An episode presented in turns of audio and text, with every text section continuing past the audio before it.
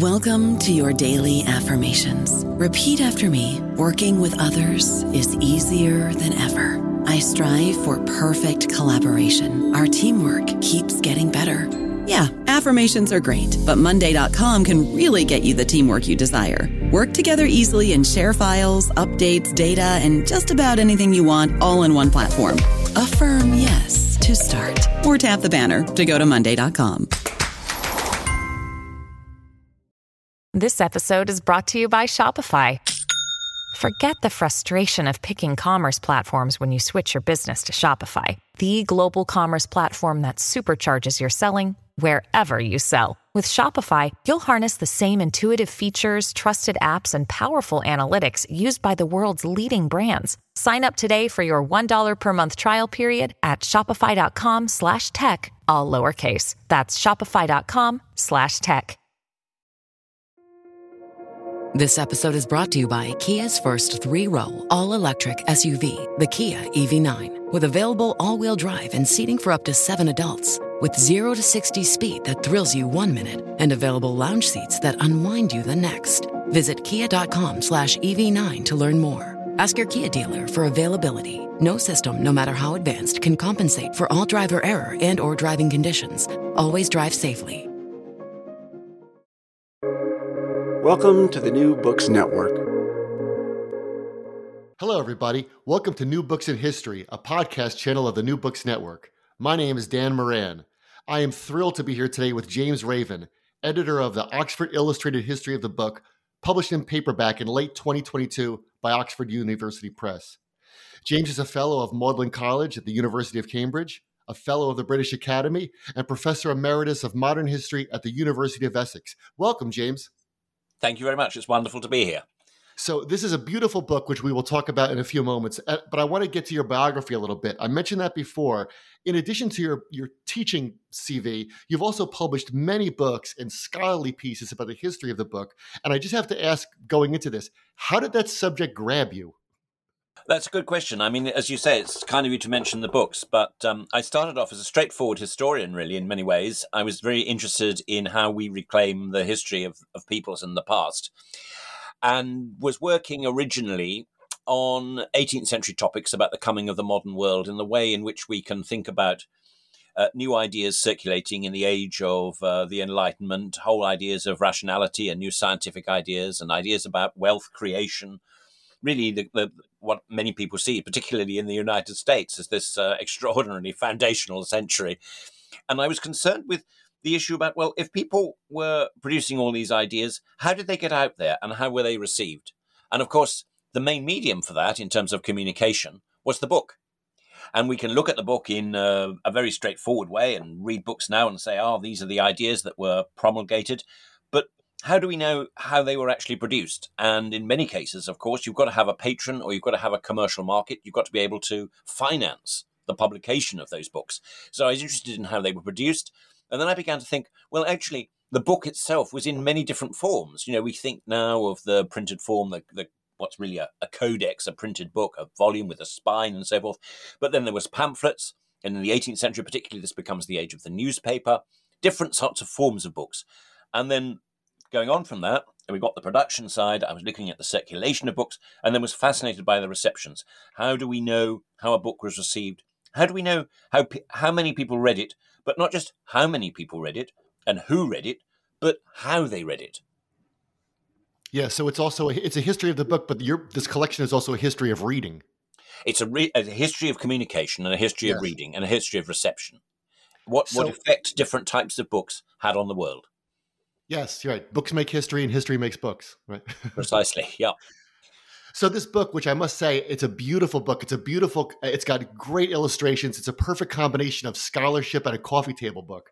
Um, and it's this collection of essays that examine different eras and places in the history of the book. So we get the ancient world, we get Byzantium, the Enlightenment, as you said, we get modern China, we get the digital world. So I imagine that you writing an introduction to these 16 essays must have been somewhat of a challenge, right? But I love the very first thing you say in your introduction, and I want to get your reaction to it. You say this quote, We probably think we know what we mean by a book. So can you talk about that? I love that. We well, probably think we know. Yeah, exactly. And I think when I started thinking, I thought I knew what, we, what I meant by a book. Uh, we're all, in a way, prisoners of our own special areas. You know, we, th- we think we know about a particular object or a particular behavior or something. And when you when you've got all these scholars coming together from different parts of the world, as you say, and writing on so many different periods, um, r- really we're talking about five thousand years here of history. Uh, and then suddenly this object that we think is a book, we think sort of instantly it's printed and it's on paper and it's bound and it's got covers.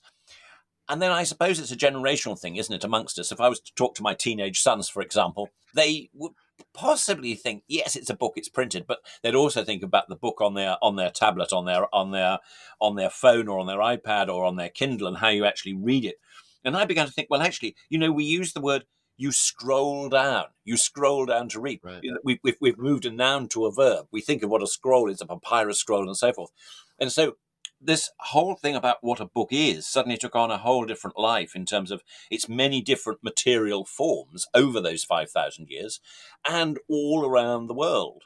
So, you know, to give you a snapshot of it, you know, we, we sort of start with um, uh, clay tablets. You could almost think of it as a history of going from clay tablets, three, you know, uh, 3000 BC, to modern electronic tablets, uh, 2000 AD. Um, so we've got these tablets there in clay. Uh, then we've got wooden wax tablets, papyrus scrolls. In South Asia and East Asia, leaf leaves are used. In South America and Mesoamerica, we've got these wonderful quipus, which are strings. All these things can be books. I know what you're going to ask me next. You're going to say, "Well, how do I define a book?" Go ahead. Yeah, because because once you start to think about that, once you start to think about material forms, you, you begin to think, well, where where does a book begin and end? And right. my, my definition, you have to be my, my definition is first of all, it's obviously got to contain some form of writing or graphic image. So it's got to have a, gra- a graphic uh, means of production, and that means you're actually going to, going to have some form of um, graphic communicable script or image which can be written or it could be incised. I mean it can be carved into something uh, or it can be printed or imprinted. There are different ways of doing that. But that moves on to the next thing. It's actually got to be able to be read. So it's got to be legible. So you've got graphic communication form of communication. It's got to be legible. And then it's got to be legible on some form of material form. And I think the key thing there, because otherwise you could start to say, well, what's the difference between a book and a wall painting or a monument? The key thing is I think it's got to be portable. So a book has got to be it's got to be graphic, it's got to be legible, and it's got to be portable. And you might add a fourth um, element to it, and that is um, which would be, you know, very dear to the heart of librarians and conservationists, um, and that is that it's actually got to be a bit durable. It's got to it's got to be last. It mustn't be too transient. It mustn't sort of disappear. No, some books are very fragile. Some books are, you know, cheaply produced and not meant, you know, quick comic or something, but not meant to um, to last long. But generally, they're they're supposed to be able to last a bit between readers. So you know, it's it's graphic, it's it's legible, it's portable and it is to some extent durable. And that would then include all sorts of, you know, huge books, great big volumes, uh, newspapers, pamphlets, but it would also include what we might in the Western world think of as quite exotic, but not at all in other parts of the world.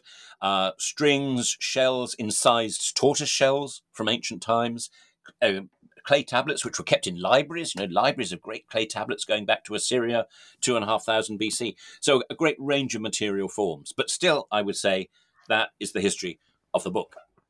That's great because the opening parts where you talk about that reminded me of how eh, you know economists always have to say what is money, and it's it seems like such a simple thing to define, but the more you press the definition, the more slippery it gets. Yeah, exactly. Yep. So let, us move on to the ch- the chapter. We're going to go from the ancient world now to medieval Western Europe. So in that chapter, David Rundle, I thought this was terrific, tells a story about the Catholic saint uh, Dominic de Guzman debating representatives of the Cathars, the heretical sect that the Catholic Church tried to destroy. And the scene is France. The year is 1207, and the judges decide they will test the truths of each side by throwing each side's book in the fire. Now, can you tell that story and what happened according to the winners of the debate? Yeah, it's terrific, isn't it? And this is, of course, this is St. Dominic, who you know founded the Dominicans, right. the Dominican order. And we're now down, we're 1207, and we're down in this beautiful part of France. Actually, I, I know it very well. I work, work quite a lot there. Um, and this actually takes place in a little beautiful, still existing uh, hilltop town called Fanjeaux. And um, the Cathars, of course, are this ascetic and uh, very, very interesting and seen by the Catholic Church as a heretical and, and very dangerous group uh, in the southwest and elsewhere, southwest of France, um, come together in this in this in this sort of um, battle of wills, really, in Fanjeaux. And um, the, the the Cathar books said, okay, we're going to we're going to test the the veracity of the two types of the of the Catholic Bible and of the of the Cathar writings. The Cathar books are put into a fire and they are immediately burnt and consumed by the fire. But as the legend goes, uh, the, the the Bible pops out of the, the Catholic Bible pops out of the fire and sends to the high high rafters, and then it's put down again, and it, this happens three times. Um, and it, it's seen in the story, obviously, as you quite rightly say, Dan. Uh, the, um, the the story, the legend, of course, is written by by the victorious side in this, in terms of the Catholic Church, um, and of the of the, the, the, This is a miracle of who was to become Saint Dominic, but it also attests to this other aspect uh, worldwide, actually, not just European, but worldwide, um, very much so, sense of the miraculous about the book. The extent to which the book, yeah, of course, books are there to be read. Books are there to, in so many world religions, to promote the word, the word of God. That itself has a very sacred aspect to how the book is constructed and how the book is read. We can think of that you know, in Islam and in other in other religions. But it also there's a totemic and miraculous inspirational aspect of the book as an object itself. Here we've got a you know a book levitating, a book flying up, giving off its miraculous properties. The Bible is victorious in this case. The the the the, the Vulgate is victorious over these other heretical um, writings. But there are so many around the world sort of fascinating examples of the sort of worship of a book or a book that is seen to have these powers that are beyond actually. I mean this perhaps you know thinking about it actually this is perhaps adds a bit my, to my definition because it's beyond the four things i've pointed out so far. That's actually i don't think we'd, we'd all think of this instantly. Well we wouldn't actually think perhaps as a, a book as a, a miracle worker or something very but it has a, a certain potency don't you think? You know a potency yes, about how mm. Yeah, David Rundle. He says he says it was an example of this idea that books can hold quote power beyond reason. Very well, yeah. David's great scholar. He puts it. He puts it. He puts it very, very well. Um, and you can think. I mean, there was some. Uh, there's a. There's a wonderful in, in the book itself. There's a. There's a, There's such beautiful illustrations in this book. Um, Oxford have done such a great job on it. There's a lovely. Um, image of um, the uh, an 11th century psalter. It's now called St Columba's Psalter, and that was taken into battle. So it was actually held against the body of the individual as a as a as a you know almost a talisman, as a protection, a holy protection. You've got this book to protect you, and there are all sorts of in you mentioned earlier Byzantium. Um, of particularly Byzantine priests being buried with their books, or at least others being the body of the deceased being touched by a book. And the touching and kissing and feeling of a book is actually it's something that I've going on. I'm sort of writing at the moment, really fascinating the extent to which books itself, uh, books themselves are can be sensory objects. You know, obviously we think of of of of using sight to read and hearing. We hear the book actually being being being read, but actually there's something about touch. Not just braille books for those visually impaired, but but also the the actual touch and feel of a book, and also the smell of a book. You know, going to a library and the smell of a book and, and the taste of a book the age of kissing books and so forth. So there's a whole sensory area here, and I think that uh, story of uh, the miraculous um, event in Fanjeaux all those centuries ago and St. Dominic does make us think about books in a much broader historical sensory sort of way about what their role is. Yeah, and we and that's some of that. Would you say that some of that has kind of trickled to our own lives because we are? I'm looking at your office here. You know, you're surrounded by books. We all have books everywhere. We have we, we all own more books than we could possibly get to, but we can't resist getting rid of them. But we, so we have books like that. But we also have books that are very special to us. Like you know, you, I still have my first copy of you know the, the, Life of Johnson or something, and books that we would never ever give away or, or because eh, it, it's just a, a, a you know a cheap little paperback, but it's come to mean something to us beyond the words on the page.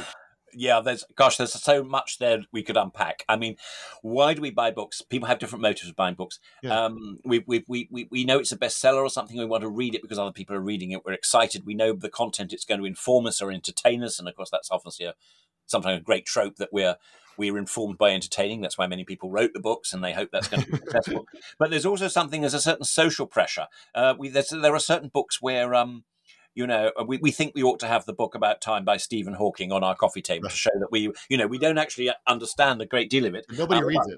It should be there. And of course, the number of times that many of us, you know, who who uh, uh historians working particularly on literary projects, uh, go into a great library. Um, I, I, know you're in New Jersey. I've worked in the Alexander Library. I remember going to the Alexander Library once in in in Rutgers, which was a fantastic library to work in and there in the rare books there were examples as there were in other in other libraries of uncut books you ask for a book you know and it's actually found that it's by uncut i meant in the way that it was actually printed um, they were often printed and then it was later that you actually have to cut the edges to actually open them up so they're, they're you can tell no one has actually read it before you have and then you have this dilemma of having to go up to the rare books librarian and say excuse me you know, am I allowed to cut it with a knife, or will you like to open it, please, for me, and this sort of thing. there's a there's a there's a there's a there's a lot there's a lot of what you're saying, and it also goes back to the point about reading and, and reception, because yeah, we all have our favourite books. We buy these books, and we don't want to get rid of them. They're, they're on the shelf.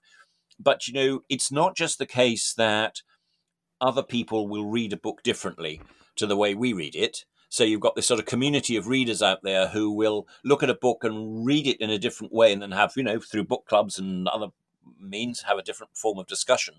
But we ourselves will return to a favorite book and perhaps read it in a different way, won't you know? Because we're we're older, or we've got a different reason for reading it, or we've learnt something in the interval, or we've forgotten something.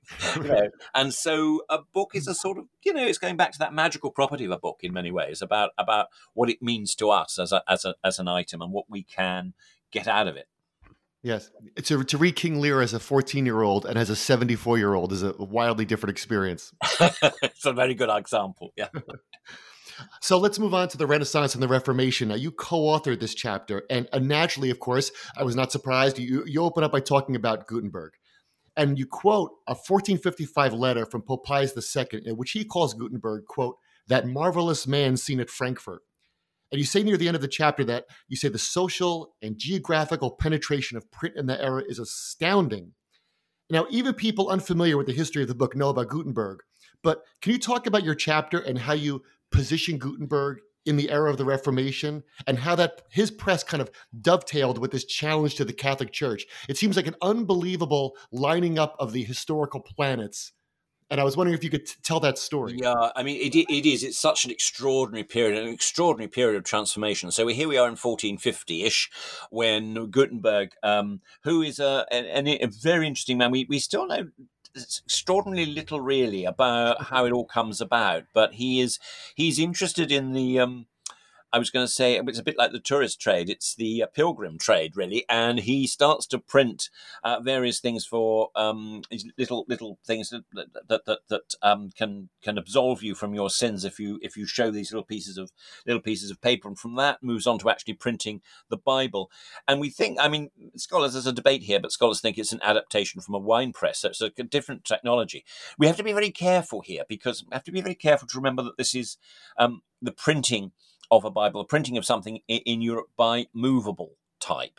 Um, that actually the, the, technology there has been printing before by block printing, and in fact there'd been movable type printing in China going back many centuries, going back to about 1000 in our in our um, chronology, and block printing before that. So uh, in a global perspective, it's not an entirely new technology, but in Europe it is, and it is absolutely transformative. And as you rightly say, I mean, you can see this transformation in, in certainly in terms of the the spread of printing by movable type through university towns and great cities of Europe, so that you've got about 200 or so great centres within 50 years producing all these books, and by the end, by the end of the 16th century, by about 1600, um, you know, uh, there are there are printing presses in, in, in virtually every town across, um, uh, well, size town uh, across Europe.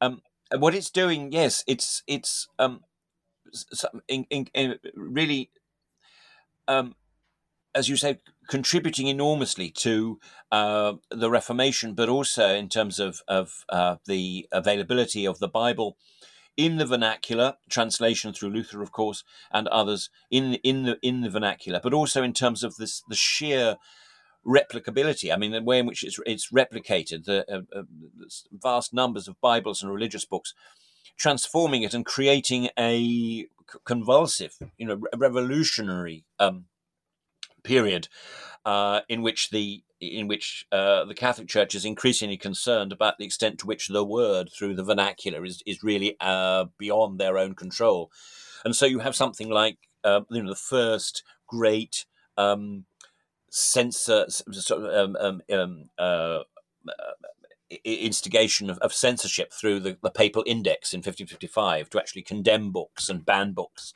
and a, and and, and concern on the, on the part of not just church authorities but state authorities about who's reading and why they're reading, just because of the extraordinary volume of print that is available. Some of it in terms of great Bibles in, in, in vernacular languages, um, but also in terms of other types of, of print, spreading new and seen perhaps heretical views.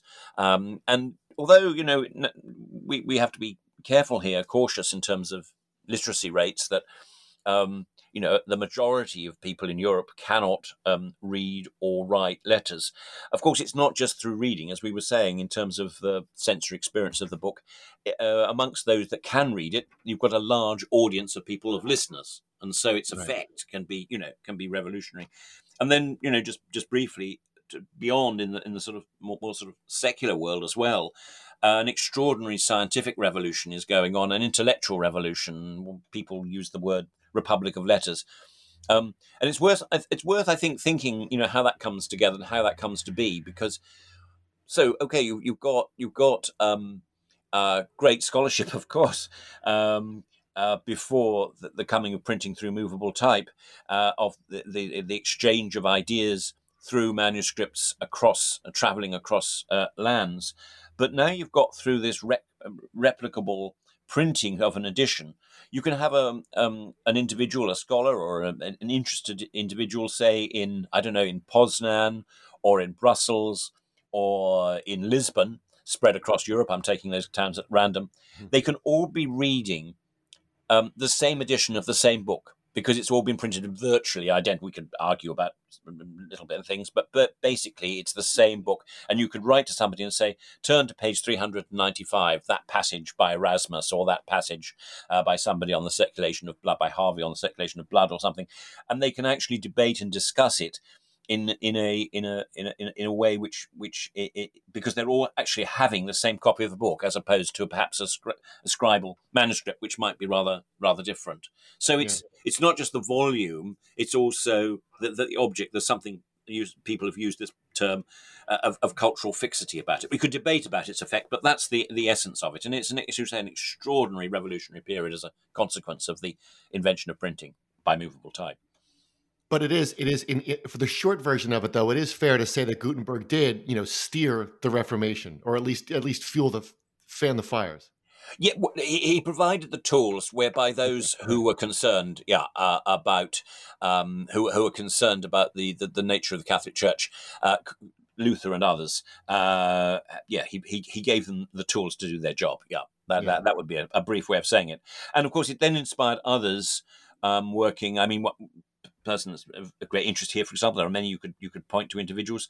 Uh, uh, Francis Skaryna is a very interesting example of someone who um, moved around. Many of the the the, the early printers and scholars uh, moved around Europe uh, extraordinarily. Uh, he he went from Prague. Um, uh, well, he was born in current Belarus through Grand Duchy of Lithuania through going down through Prague, and produced the first Bible in, in printed in a Cyrillic script. So you know there was a sort of the, the, the what Gutenberg was doing was he was introducing a, a, a technology through the uh, creation of, of, of, letters which could be printed through movable type, which um, enabled uh, different different languages, different language forms um, to, uh, to, to to be um, for those to be I'm going to say popularized, but but the the, the, the for, for books in those languages to have greater geographical and social penetration in those periods.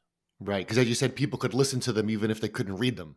Exactly. Exactly. Yeah so that whole description of course when you read it in the book when I, when I was working my way through the book it's it, you know it begs you to compare it to the internet where there's going to be this you know this this you know saturation of information and people are going to get nervous about it and that moves us into Ann Blair's chapter called managing information which i thought was especially interesting right and it's funny because we like to think of our own age as the information age. But I love how she points out that in the early modern period, there were already people complaining about the overabundance of books. We talked before about our offices, right? And she even quotes Erasmus grumbling that, I love this quote, swarms of new books distract readers away from true learning. And, you know, the idea is that there's too much information out there that authors sought to capture in print. And and I want to get your reactions to this. It seemed from her chapter that the, the eye-opening thing for me was that somebody's always complaining that people are reading the wrong book. yes, exactly. Can you talk about that? Yeah, and I, I, expect that. I expect that complaint could go back to ancient times as well. You know, when you think, yeah. you know, 2000 BC and these Babylonian um, tablets in their libraries. You know, back in the kingdom of Nanopal and, and, in Assyria, where people thinking, well, you, you know, this is a question of selection, isn't it? Which book is right. the most important? What do you read? Yeah, I mean, Ann's chapter. Anne, of course, is um, professor at Harvard. Um, it's a wonderful chapter and uh, I, I, think there are probably. I mean, there's there's there's two issues. One, one, I suppose, is the what is what is the complaint about here?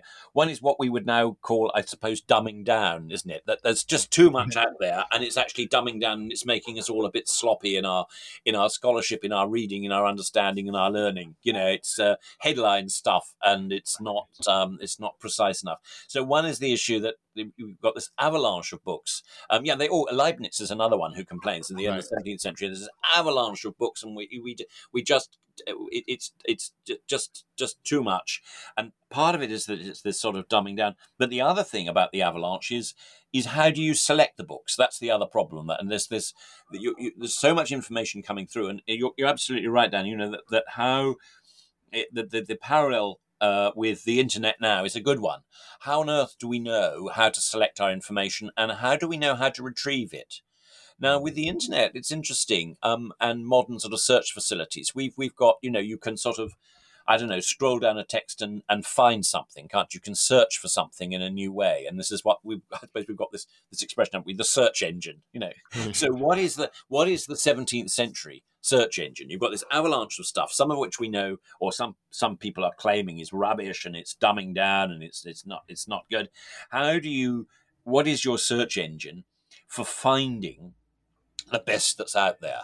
Now, there's there's two answers to that really. One is one is the the, the, the, the sort of the macro, the bigger level, and that is, um, well, you you're going to sort of amass collections and uh, libraries, and you're going to have to have guides to those libraries and guides to what's produced. So you need catalogues and you need reviews. And by the end of the 17th century, you begin to have what we think of as reviews these days.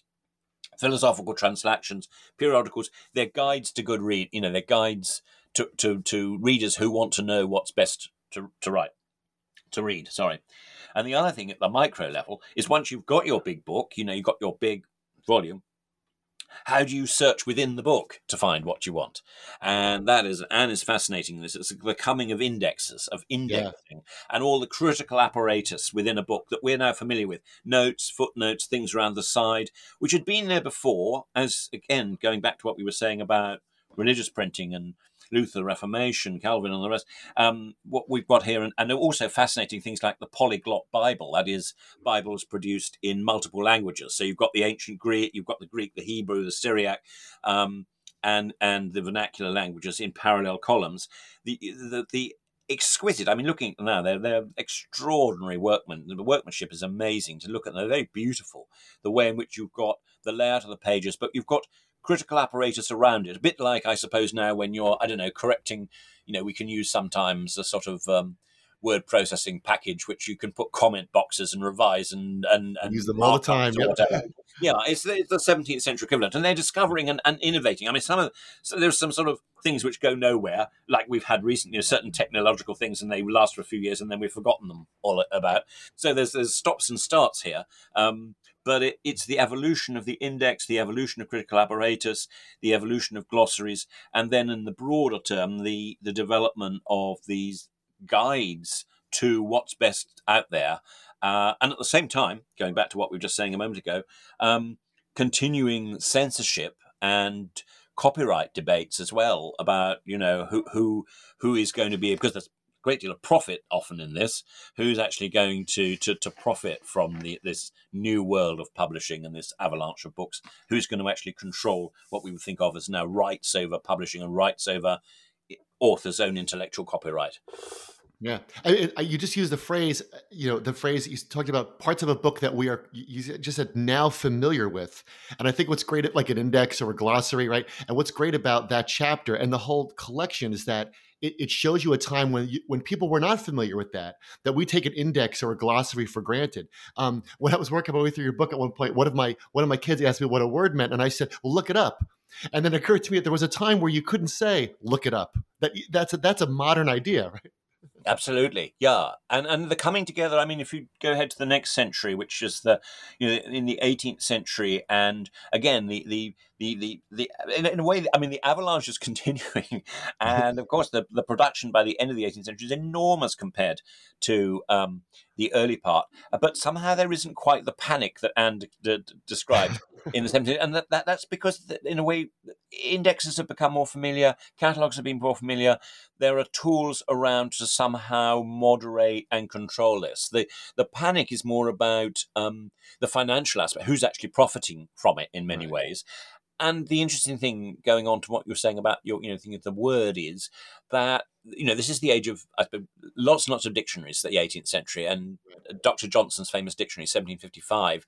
Um, you've now got books um, which uh, go on in, in, the interest in vernacular languages and such that that um, grammar, well, etiquette and behavior, but also grammar and words themselves are being created, standardized. Language itself is being standardized. French, English, um, the difference between Norwegian and Danish, I'm working on that moment, is a sort of interesting area. Um, people are actually collecting words and they're putting them into print, and there are books about some of the very first interesting dictionaries and grammar books are evolving in the 18th century. So, you know, your example to your children about word is, is very, yeah, it's, it's, it's a very interesting issue through history, actually, in relation to the production of books. And to push that a little further, what's interesting about it, at least to me, and I'm sure to you, is that we take these things for granted and think that these innovations are intuitive, but they're not.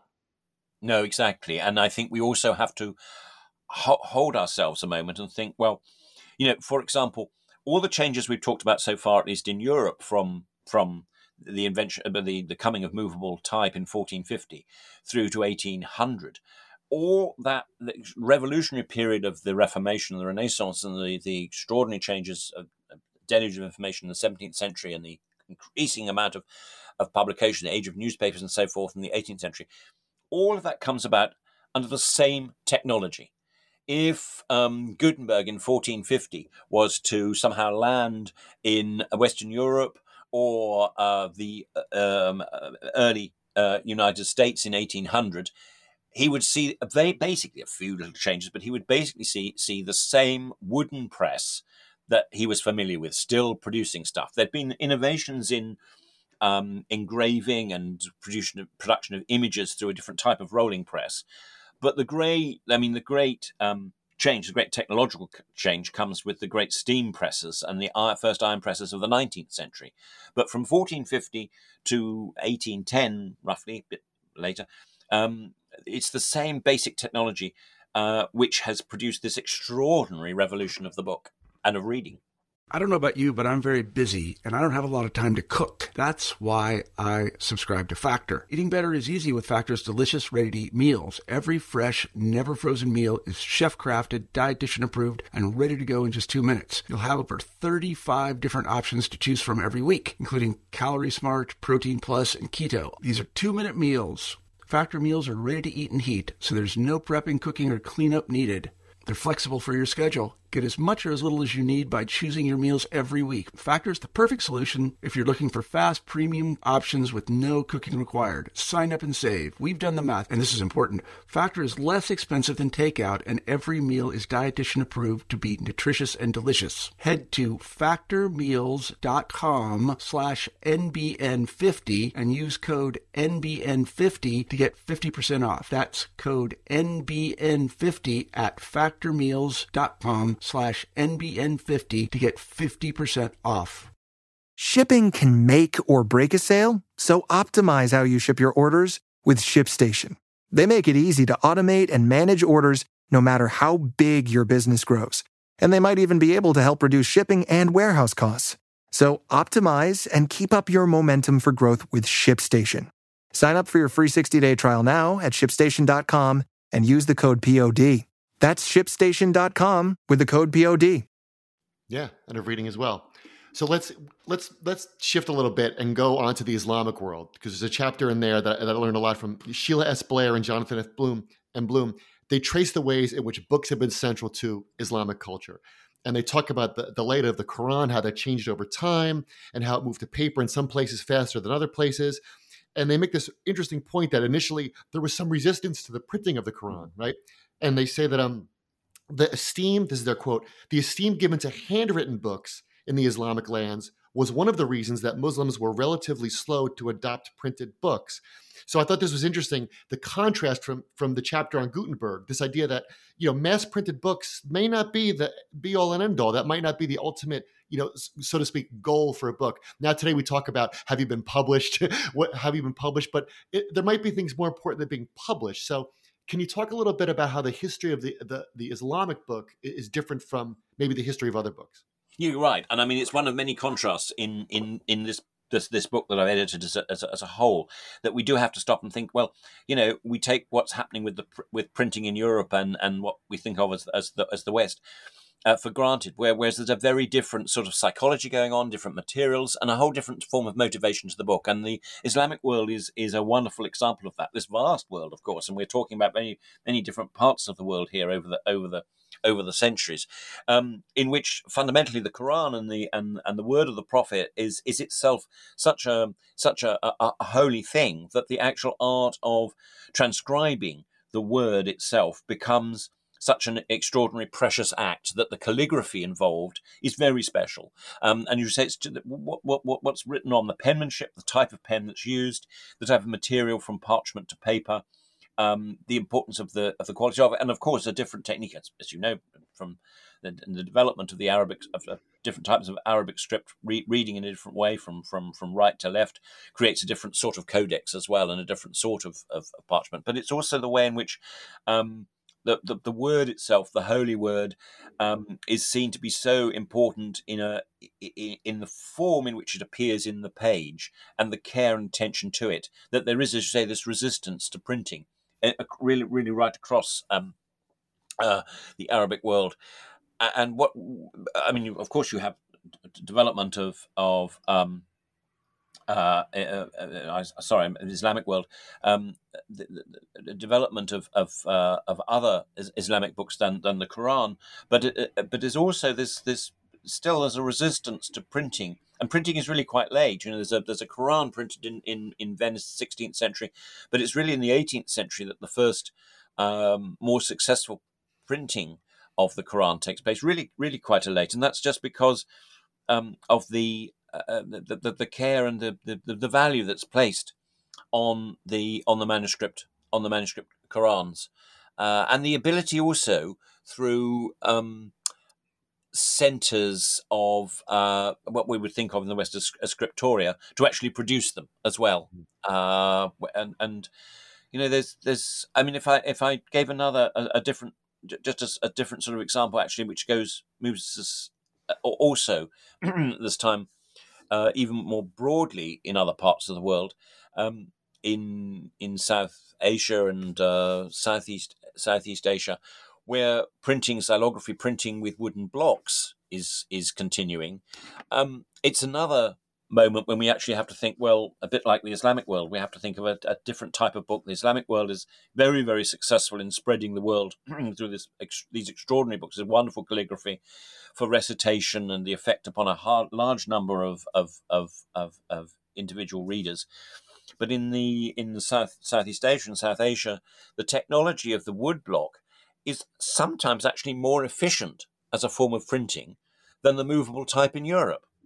What, what I perhaps I didn't go into enough detail in a way that, but but for those that, that, that don't appreciate or don't know about this, what, what Gutenberg is doing is producing movable type. The, the idea is movable. little pieces of type, individually cast letters. I suppose for a younger generation brought up on you know the internet, we, we don't remember hot letter printing or whatever it was, all these little individual pieces of type, individual letters and they're all put together to form to form the word. They're composed. They're, they're then they're then then they're they're printed. But once you've printed an edition, an edition is quite a costly thing to produce. Labor costs, printing costs, um, and the cost of the paper. You can't afford to print too many books. You don't know what the market's going to be like. You don't want to be left with a great stack of unsold books. And so you print relatively small editions using these, this movable type. Again, this is the same technology for several hundred years. And once you've finished that printing, you break up all the, all the letters again. They're like a call, they call it a, a, printer's pie. You've got great pies. The apprentices would all go out, and young young people would would would, would then put the put the little letters back to all the A's were together, and the B's were together, and the C's were together. And that's actually incredibly inefficient. So we have this idea of you know progress. The West is doing well, movable printing by movable type, whereas in the East um, the continuation not of movable type, but printing by incised wood blocks. That is, the block is just carved by in, incising, and you store these. Again, in this book, there's a wonderful picture of where the uh, wonderful image of where the, um, the, the great libraries of the woodblocks. You can you can reprint by these incised woodblocks um, time and time again, and keep them for several hundred years. And uh, you know, there's pros and cons of both systems. But rather like the Islamic world, we do have to think of the. We, we mustn't assume the, the sort of an innate superiority of um, Western uh, um, Christian society uh, societies and the and the books that they produce, as opposed to the different technologies and the different materials and the different successes that there are in the Islamic world or in the Chinese, the Korean world, or indeed even in um, early technologies in Mexico and South America, which we haven't talked about. So you know, there's a there's a one of the things about this book is that um, there's a, a, great deal of, of, of, of, a check to a sort of sense of innate superiority about one form of the book that we might take for granted. Yeah, and what you just said about about um, the time it takes for the printer for the printer's pie to be it, that's that's wholly counterintuitive because you would think that Gutenberg comes along and bam, here comes it's like it, it's like the invention of, of, the internet, like we said before, and that's a very that, that's one great thing about the book is it's a very counterintuitive idea to say, well, actually, these wood blocks are much more efficient in many many ways, and you're holding the book, say like what? Like I was taught that Gutenberg that was it. You, you know, Johannes Gutenberg changes the world and and the, the part you just said about the quran the the counterintuitive idea from there is that we live in a world at least here where you know print makes something you know quote unquote legitimate. Where, where having your ideas in print elevates them. But that chapter on on the calligraphy suggests well actually you know that's not always the case and that print can actually cheapen things and make it less special. Absolutely i could give you another example. One of the things which and and one overlooks in terms of the coming of printing, say in, in, in the West, the printing, is that uh, printing is not always printing of books. I'm going slightly off the book here, but um, uh, you, you you know printing is used for what you call jobbing printing. That is for the forms of certificates, marriage certificates, or, or, or um, legal legal legal um, documents, uh, all sorts of certification. You can think of them of warrants and so forth, and they're often called blanks. The printing of blanks. Why are they called printing of printing of blanks. They're called the printing of blanks because they are forms. You know, they're produced in their hundreds and they leave blanks for, for you to fill in. And of course, they're filled in by pen. So what you're thinking of is the coming together of two technologies of printing and script and penmanship. Yeah, and and it's only and then you have to ask, well, okay, so um, to use what you were just saying then about you know what gives it greater authority. That's why it came into my head. You know what yeah. ultimately what gives the printed form the authority is not the printing, but it's your signature on it or you're filling it in. It's the penmanship that actually ultimately makes it authoritative. Now, of course, that that world is being overtaken. I mean, I'm sure you, like me, are often. I'm always puzzled by this. I get a document online and it says put your signature on it, yes. and an electronic signature will do. And I never quite. I always shake my head about that. I can't understand how that's actually authorized at all because then I just I just type my name in, you know, on the keyboard. Yeah. Apparently that does. Apparently that's fine. Um, so we we are, you know, and that's another instance of how. But you you know, going back to the book itself rather than perhaps printed forms. Um, that that that, uh, that that that that authority in the book is interesting because one of the most fascinating aspects, going back to my uh, you know interest in how a book's actually received and read, are looking as a historian at the very things which librarians and parents tell tell readers not to do, which is when you scribble on a book. Right. So you've got all these different copies of books with things scribbled along the side, so that through looking at, at the marginalia, as you might call it, what's in the margin or what's sort of appended and amended, you can perhaps get back to how um, how a reader actually appreciated a particular book. And sometimes in in an append correction to a book, that's also giving a different form of authority to it. Particularly if you've got if you're working in a you know that, this is a um, that the, that the author is actually somebody who's who's learned or even even the author of the book themselves, that emendation gives a different take on the book too. So you know, there's a fascinating interplay here of different technologies of of of, of the pen, of the of, of, of printing, and of the way we, we read those.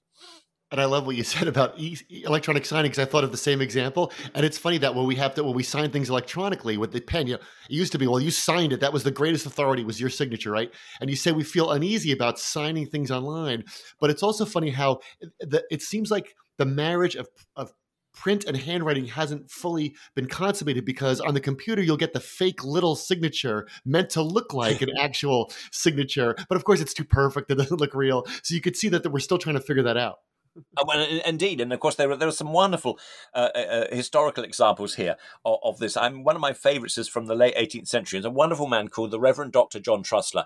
He he he was he bought his, he, he bought his doctorate in Leiden medicine. He paid for it, and as far as Reverend was concerned, he was a curate. He never actually became more than a curate, and he was thrown out of various parishes for drunkenness. But he took he took up publishing in London, and he published on both sides of a debate. He published uh, he published something uh, about forms of politeness and then uh, published against it and, and, and, so on. And he was sort of notorious. But one of his most successful publications um, was he advertised that for um, for, for uh, parish priests, if they wanted, uh, if they, they were having trouble writing sermons or were too lazy to write a sermon, he would produce sermons for them. But he would produce the sermons in a type. Um, a, a, a, type of print which looked like handwriting. So if anybody, if anybody in the church could sort of saw, uh, they wouldn't know it was a printed sermon. It would look as though that, as though the, the vicar um, uh, or priest had actually written themselves. And he he offered to send them out in parcels. These sermons could be sent out from London. Uh, in brown paper parcels, so no one would know where they were coming from, and he made quite a lot out of his out of his out of his his mock handwritten printed sermons. that's that's terrific. So somebody somebody was hustling right from the beginning. Um, so there's so much to cover here, but we're gonna we're gonna jump ahead in the interest of time. So I want to move on to the chapter of industrialization, and that's where uh, Marie Françoise Cachin um, talks about how late 18th and 19th century innovations kind of increased the production of books and also reduced their cost. Right. So she shows that publishing, and this is her quote, had become a modern entrepreneurial capitalist business. Now that's a that's a story with which a lot of us are familiar. But I wonder if you could talk about how this this boom, this industrialization of books was good for the growing reading public and how that helped the reading public, you know, get their hands on more books. It's another period of transformation. I think, you know, we left the chronology there with the my point that um, Gutenberg would have been familiar in 1800 with exactly the same technology. And for, through the 18th century, there'd all been all sorts of attempts to change the the manual wooden press. It takes two men it's very slow. It takes two men to pull on this wooden press, and there's tremendous pressure exerted actually in the printing process. So you actually have to put these beams to hold hold the the wooden press in place against the ceiling and the and the floor. He's got all, all, all stories actually of, of, Benjamin Franklin, of course, who was an early printer. Um, his memoirs are fascinating on this, and and innovation is slow, but at last, in the early nineteenth century. Um, first of all, by the invention of a, an iron press rather than a wooden press, uh, give it greater sort of strength, you can start to apply the new technology of steam to this. So you've got a steam-driven presses for the first time. The, the first, the, the, most famous example is 1814. That's the real crossing of the Rubicon when the Times, the, the, the, the newspaper, the Times of London, is printed for the first time in 1814 um, by a steam press. Um, and this absolutely revolutionizes the productivity of printing. So we're still we're still talking about movable type largely, um, but it's now in terms of the actual printing press itself, revolutionizing the amount of printing that can be undertaken. And then through the 19th century, it's not just the um, application of a steam driven press, uh, but um, the actual production of paper. We haven't talked about too much, but actually, paper making itself is transformed by the materials. Many people are always, of course, su- surprised by this. Um, and again, it's again counterintuitive because to, uh, many, many of the many older books are much more durable than modern books because up until the early 19th century, I often have to correct students on this. I say, you know, what's a book made of and what's paper made of? And they say, oh, it's, it's wood chip. Well, no, in the, in the up, up until the 19th century, it's linen based. It's a collection of rags. Paper is made by rags, which makes it more adaptable to the climate and it's more durable. Through the 19th century, um, the, the, and through this new technology, uh, there's experiments with the use of straw in paper making, but then in terms of wood and wood chip. And so papermaking itself through the use of wood, which actually, alas, in the long run isn't as durable because it's a greater acidity. You've seen all those brown and, and crumbling books of the 19th century, early 20th century. They don't last as long as some of the older books. But in terms of the production of books, this new technology, stream driven technology, and the new technology of papermaking transform things. But then also in terms of the setting of type, so that although there's still little bits of type, they can be um, put together by machine rather than by hand, and a form, a new form also called lithography, which uses um, acids to incise, um, create uh, uh, uh, the, the, the, the text in printing, and then gr- towards the end of the 19th century through photographic means as well. So, in other words, there's a there's a, a huge revolution going on in in in printing rooms, which hugely increases um, the volume of books and newsprint and newspapers, transforms the format as well, so that you've got lots of smaller books for the first time that can be produced really very quickly, transforms the newspaper and periodical world. Um, but it also means that the production can not only be greater but also faster and then you can get feedback from your readers too. So you know, famous examples. You know, oh gosh, we could choose lots of examples. I suppose one of the most famous examples is, is of Charles Dickens in the middle of the nineteenth century, uh, now producing his novels. Uh, you know, in part issues, they come out every month or so, and then in a, in a couple of of um, famous examples, actually overhearing uh, the reaction in bookshops from his readers and changing the plot because you think, oh, oh dear, something's gone wrong. I think it's Martin Chuzzlewit. He sends Martin Chuzzlewit to to the United States to in in uh, to um to, to make the um to, to make the narrative more lively because people aren't aren't very happy with it. He's overheard, so you get this this feedback much more quickly as well. So that it's it's yes, of course, it's the transformative volume far, far many books than there were before, um, and new forms in which people can read them. The development of the public libraries, too, uh, of book clubs, of working men's clubs, and a greater social penetration of print, a huge increase in literacy rates from the early 18th to the early, uh, sorry, from the early 19th century to the end of the 19th century. Um, but it's also a, a, a changing um, speed at which people are actually being able to get through books and create a what we think of now. Mm, should we call it literary culture? Yeah, it's a different type of literary culture, uh, driven by changing technologies.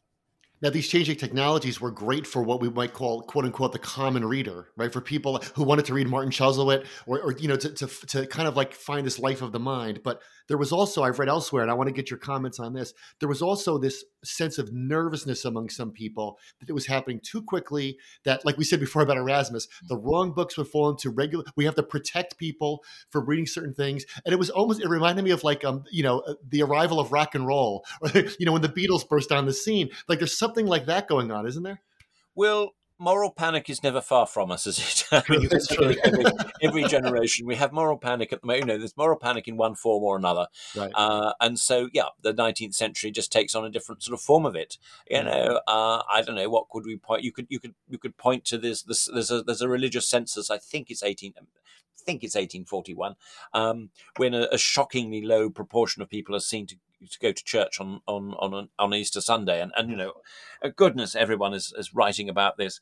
Um, the proportion is astonishingly high compared, at least in Britain, um, to what it is uh, you know now.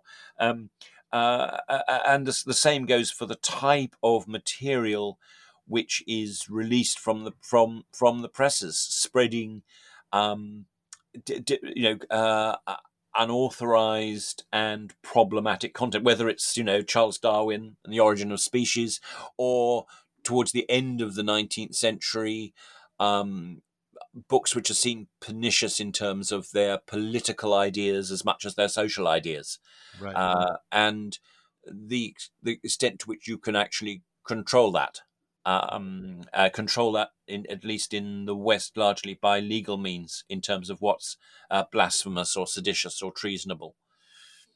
Uh, yeah.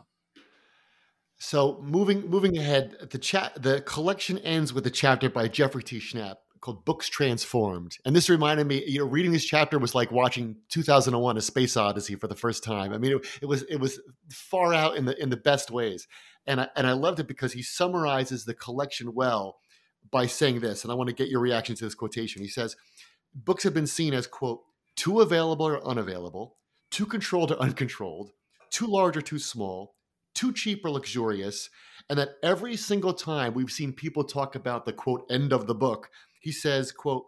On every such occasion, the book has given birth to new kinds of books, so, so, what do you make of that? What are some of these new kinds of books? What's on the horizon at this at well, you know, the end of the 2001 kind of a space odyssey history of the book? Well, first of all, is that is I agree. Isn't that a great sort of summation? a Great summary of actually everything yeah. we've just been talking about in this in this in in this interview.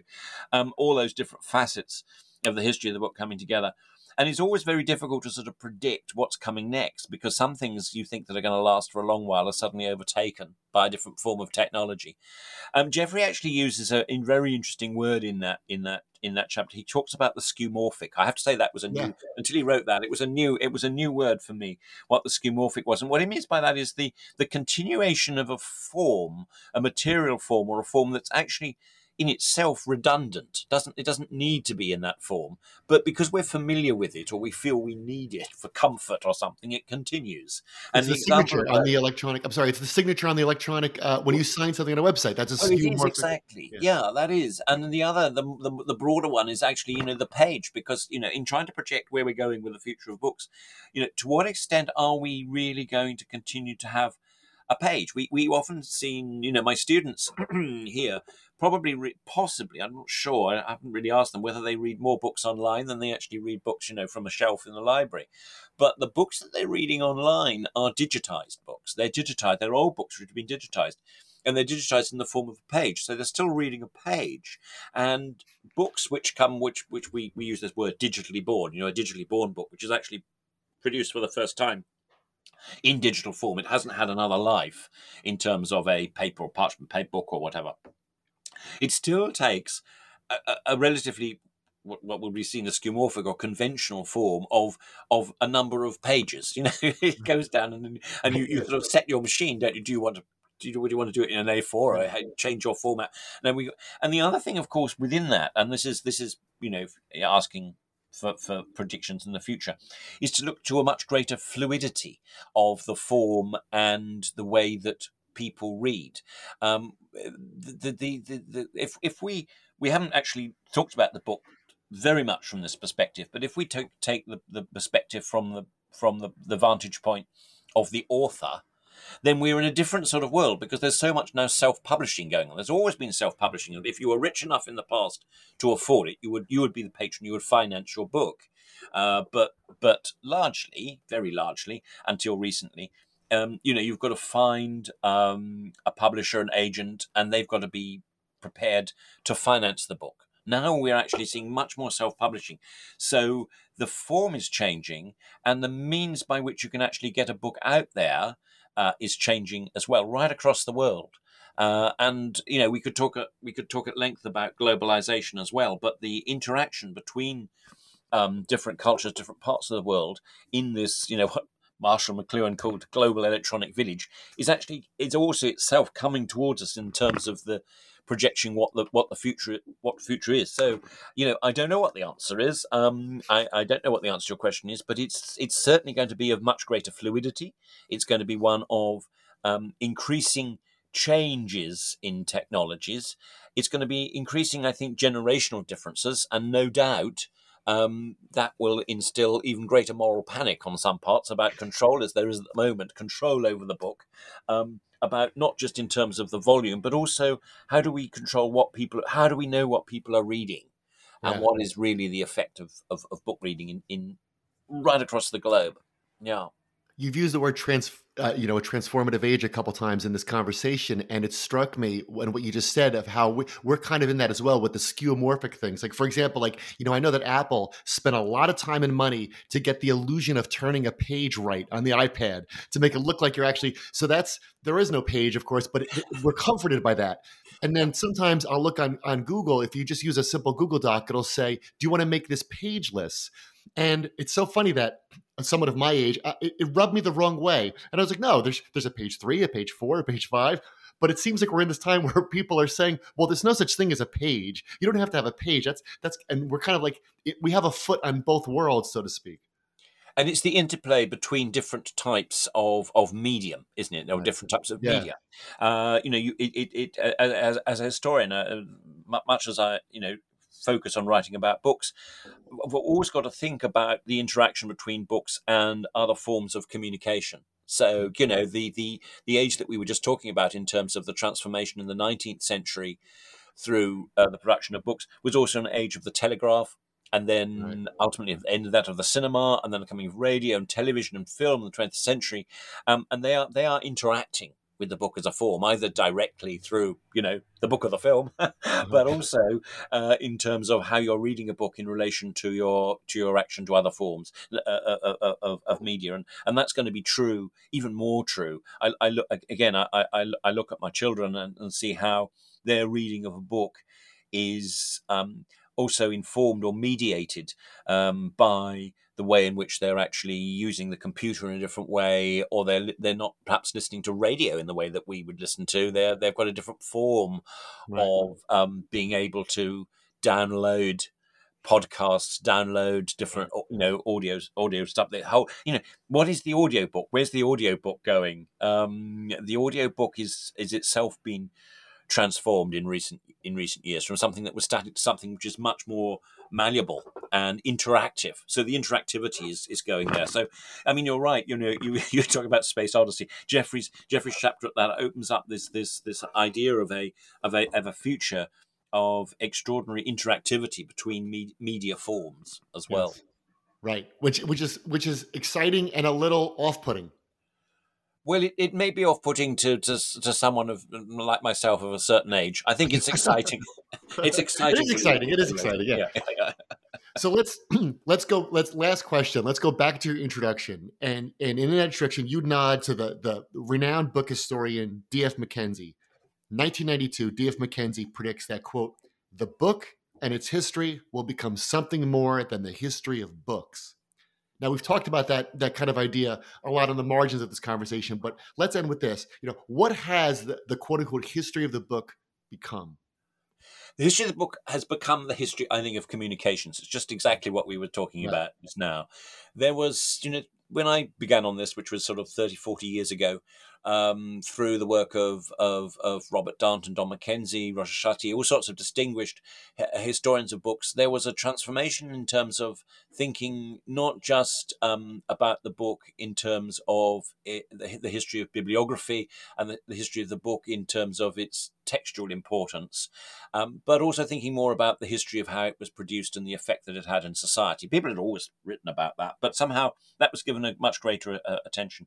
And in, in, in recent years, through work of, of others, we've, and what this conversation has largely been about, we've attended much more to the form of the book in other parts of the world. So these global comparisons have become hugely important in asking more, you know, really quite interesting and fundamental questions about what print meant, what was its advantages, but what also was its disadvantages, where there were inefficiencies as much as efficiencies. And that makes us think about, in terms of what is the history of the book and how historians approach it. Um, it, it, thinks about constraints and checks as much as you know a, a sort of Whiggish idea of continuous progress. Um, it, it makes us it, make, it makes us think about where where in the history of the book there were there were there were you know there were there were moments of pause and indeed we're talking about of of moral panic.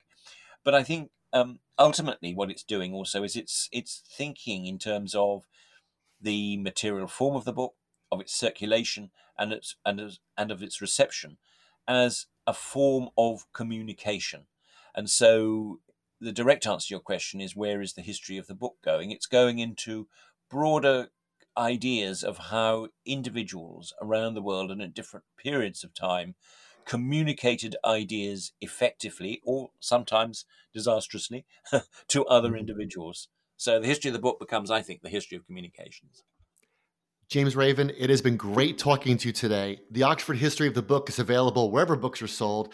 Um, you can get a copy linked from the New Books Network website. It is an it is a beautiful physical object, but it's also a great book to stimulate any any reader who's lucky enough to get the, uh, a copy of it. I can't thank you enough for this conversation, James.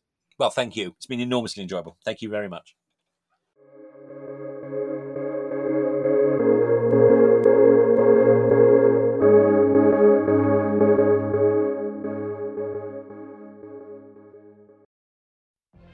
What if you could have a career where the opportunities are as vast as our nation, where it's not about mission statements, but a shared mission? At U.S. Customs and Border Protection, we go beyond to protect more than borders from ship to shore, air to ground, cities to local communities. CBP agents and officers are keeping people safe. Join U.S. Customs and Border Protection and go beyond for something far greater than yourself. Learn more at cbp.gov/careers.